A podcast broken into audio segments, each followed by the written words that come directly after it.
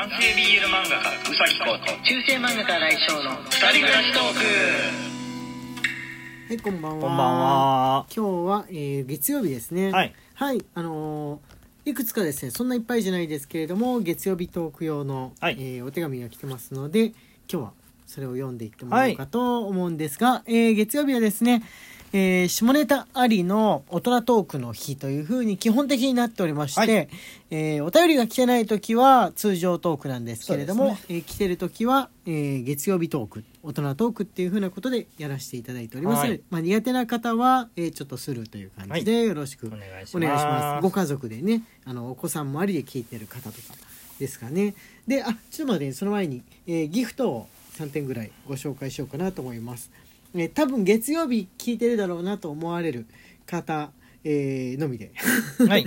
はいお願いしますマヨエールよりお疲れ様です。1マヨエールさんありがとうございます。ますマクマクさんより素敵ですね。1いただいております。はいありがとうございます。飯田さんよりお疲れ様です。1いただいております。ありがとうございます。はい、ありがとうございますこう湯飲みのね茶碗のやつと、えーステーキなんですけれどもあとねいあのイケボですねの、えーギフトが今やってるじゃないですか、はいそれもあのいろいろ来ているんですけれどもまあそれは普段の日ですかねはい。今日あの聞けない人とかもいるかもしれないと思うんで、えー普段の日に読ませていただこうかなと思っております、はい。じゃあ月曜日トーク用のお便り行ってみましょうかはい、はい、よろしくお願いいたしますきなさより応援してます。1。きなささんありがとうございます。はいありがとうございます月曜日用です。今、日本植物学の父、牧野富太郎が書いた植物一日一題を読んでいます。アケビについて説明しているところがあるのですが、大辞典に、アケビの実の熟して開けたる形、えー、女院に糸よく似たりと書いてあることが紹介されていました。その後に、若い女の前ではその説明が難しい。しかし、今日、今日では、シャーシャー、えー、シャーシャーゼンタルかなっていうのかな、はい。勇敢な女が多いから、かえって興味を持って迎え聞くのかもしれないと書いてありました。恥じらってほしいものなんだろうなと思いました。へえ、ねこの大辞典自体がいつ頃書かれたかが気になる？ね。この辞典の書いた人的にはその、まあ、1900多分俺の勘では60年代とかなんじゃないかなと思うんですけれども、あの最近の若い女の子はもうもうギャルギャルしいみたいな感じで思われてたんだろうね。ね。もうすっかりおばあちゃんとかの世代だってもあの若い娘の時にはその時はその時の最近の若い女の子みたいな感じの風潮があったのかなみたいなの思うとね俺面白いんだもう一生言ってたんだろうな。そうなんだよねなのでなんか人によっては今初めて若者の乱れが始まったみたいなことをあの若い大人っていうのは言いたがるじゃん、うん。でもあの別にずっとだからね。そうだね。ずっとだからねみたいな感じで、えー思うんですけれどもね、えーところであけびの実が、えー女性の底に似ているっていう風なのは、まあ、なんかで、あのー聞いたことサイズ的なものなのかな？で似てるっていうふうにより言われるのかな？こうくん全然ピンときてないでしょ。まあ、来てないね。父親が取ってきて食べるものですね。はいはいはいあれもう切んの熟し切ると勝手にさ真ん中パカッと割れたみたいな感じそうそうそうそうそうそうそう。はいで、中の実が落ちて、そうそうそうそうそうそうそうつるなんですよね。えどういうこと？あけびってつるで。つる？つる？つる、つる植物ですよ。あそうなんだね、うん。ああ木に、木に巻きついて。はいはいはいはいはいなってるのはね見たことがうん。ある気があります、あのーただあれですね下ネタになっていかないですね。多分こうくんがそれを下ネタとして捉えていないというかもう女院自体がどうでもいいっていう、まあ、考えがあるからか発展していかないので、えーちょっと次の父親が木登りをしてよく取ってくれましたね。はい。取りに行くぞ 取りに行くぞ。っ ていつもの感じで。あそこを見ろって言って、はい。上空を指さして上空を見るとあけびが鳴ってるあれを取りに行くとか言って。食べた木登って美味しかった？美味しいよ。これ結構あけびは美味しいと思ってるんですけれどもね。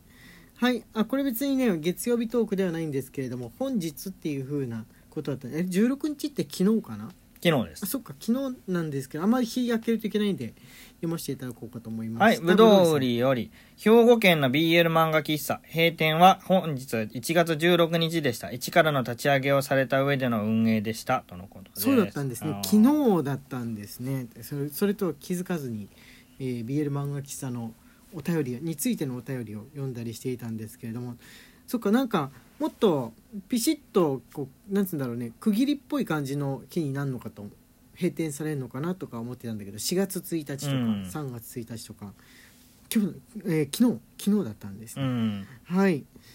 こう関西にお住まいの方だとちょっと寂しいなという風な感じなんだろうなというのは、えー伝わってまいります。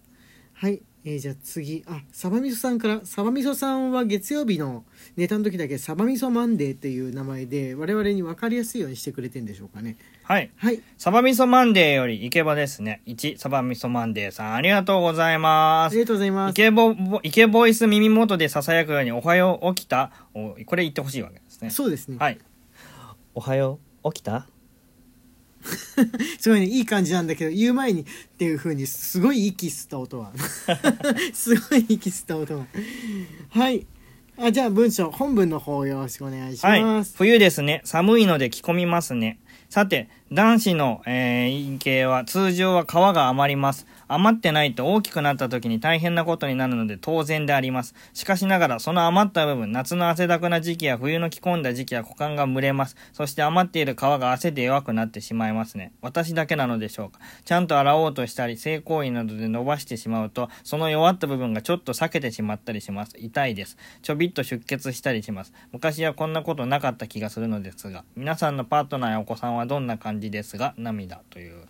はい。はいありがとうございまます。すサムリソさんのねこの一つのお便りの中にいろんな要素が詰まってますよね。下の要素もあるしこのイケボイケボですねギフトの要素もあるしっていう風なバラエティに富んだ感じの、はい。相談もあるしっていう感じのあれなんですけれどもあのー弱くなるって皮の部分が弱くなる人と、まあ、割と丈夫な人っていうのは結構分かれてるんじゃないでしょうかね。コウ君はピチッと切れたことあるさ避けたというかはないけど乾燥するあああこうくんはその身の部分身の部分っていうかその皮じゃない方の部分が乾燥しやすい。むしろ常時乾燥してる。夏だろうと。あーもなんだあれかな？皮膚の乾燥肌も関係してるのかな、うん多分。顔もだからこうくんはちゃんとオイルを塗ってないと乾燥しやすい。乾燥する。あのいわいわゆるあのし白色の粉を吹く。ああはいはいはいはい。とか口周りとか。はいはいはいはいはい。乾燥すごい。皮むける。えサバミさんのそれもあのー他の部分の皮まあ皮膚も含めて皮膚も皮だもんね。うん。も同じような兆候があるのかどうかちょっと知りたいですね。ねやっぱりちょっと引っ張りすぎたりとかなんか薄かったりとかして刺激が強すぎるとただれたりとかあの避けたりとかしやすいのか指先とか唇とかもそう粘膜が避けやすいのかなとかそれも気になるところですね、うん。はいよかったら教えてください、ね。はいあと皆さんサマユソさんの他の方はどうですかっていうのにもし知ってる情報があったらお寄せください。はい次は、えー、と迷える青函隊さんね、はい、迷える青函隊より祝一祝いですね。はい迷える青函隊さん、あありがとうございます。先日、コンドームの自販機のお話をお読みいただき、ありがとうございました。自分は羞恥心に負けて写真は撮れませんでしたが、ラジオ配信後、騎士団長がさらりと写真をアップしてくださっており、まだまだ修行が足らないなと感じました。また、オメガバースの起源になる海外の小説も教えていただき、現在お勉強中です。若さゆえの朝立ちという言葉が出てきて爆笑。どういう勉強？どこで勉強してんの？何それ？シャアじゃん。シャアのセリフもじってんじゃん。まあ彼も若いですから。最近の BL ではドム、えースラッシュサブユニバースなるものも出てきましたね。ねそれ。知らない。どんどん設定が増えて理解が難しくなっていく。昔の BL はもっとエロ度もライトだったと思うのですが最近はエロ本かと見間違えそうになる。BL 本が増えてきたように思います。昔はエロい作品をあんまり知らなかっただけでこんなもんなんでしょうかとのことです。はいありがとうございはいます、ありがとうござい迷える青函隊さん。あのボーイズラブに限らず女性向けもそうですけど結構男性の向けのエロの、まあ、エロ漫画の影響を受けた作家さんっていうのは出てきてますね。そうですね、内容のねあのエロさ設定のエロさで言ったら実は別にもう90年代からすでにエロかったりとか、うん。結構えぐいのあったんですけれども多分絵面じゃないですかね変わった部分で言ったら。そうですね、はい、デジタルでさあのスクリーントーうンをん。貼るようになって具体的な話ね、うん。書く時のスクリーントーンを貼ったりとかするのによってこの皮膚感みたいなのが表せるようになってないより。なってるね90年代の漫画ってちょっと白っぽいうん。じゃん、二次元っていう風な感じで。だからそこですごいエロいことを行われてても割とこうフラットというかそうだね。まあさっぱりした感じの絵面に見えたりとか、あとは絵柄も少女漫画っぽい方がまだ結構いたりとかうんうんうんしたんだけど最近だとそのトーンでさ寄付の感じとかその物の感じとかグラデーション的な感じのその肉感とか質感とか影がつけられやすい。そうだね。エロエロ度が高いのほどすごくそういう度合いが多いような気がします、わかります。はい。あのエロ度が少ないほど白っぽいというかう、ん。もうさっぱりライトな感じっていうおしゃれな感じのねうん。その画面でっていう印象がありますから、確かに。TL でも多分それあんあんのかな。あるね。白っぽいほどだいぶ少女漫画に近いうん。雰囲気でトーンバリバリだったりとか、うん。まあ、その縦スクロールで読むのだともうカラーで肌色バリバリみたいなのだともうエロ本の近いっていうかね。確かに。そういうイメージですかね。こうくんの BL は、まあ、その白い方の白っぽい方の画面のやつなんで、まあ、いわゆるその少女漫画スタイルというかエッチじゃないエッチじゃない方のカテゴリーなんじゃないかとは思われます。ところでダムドムスラッシュサブってサブユニバース？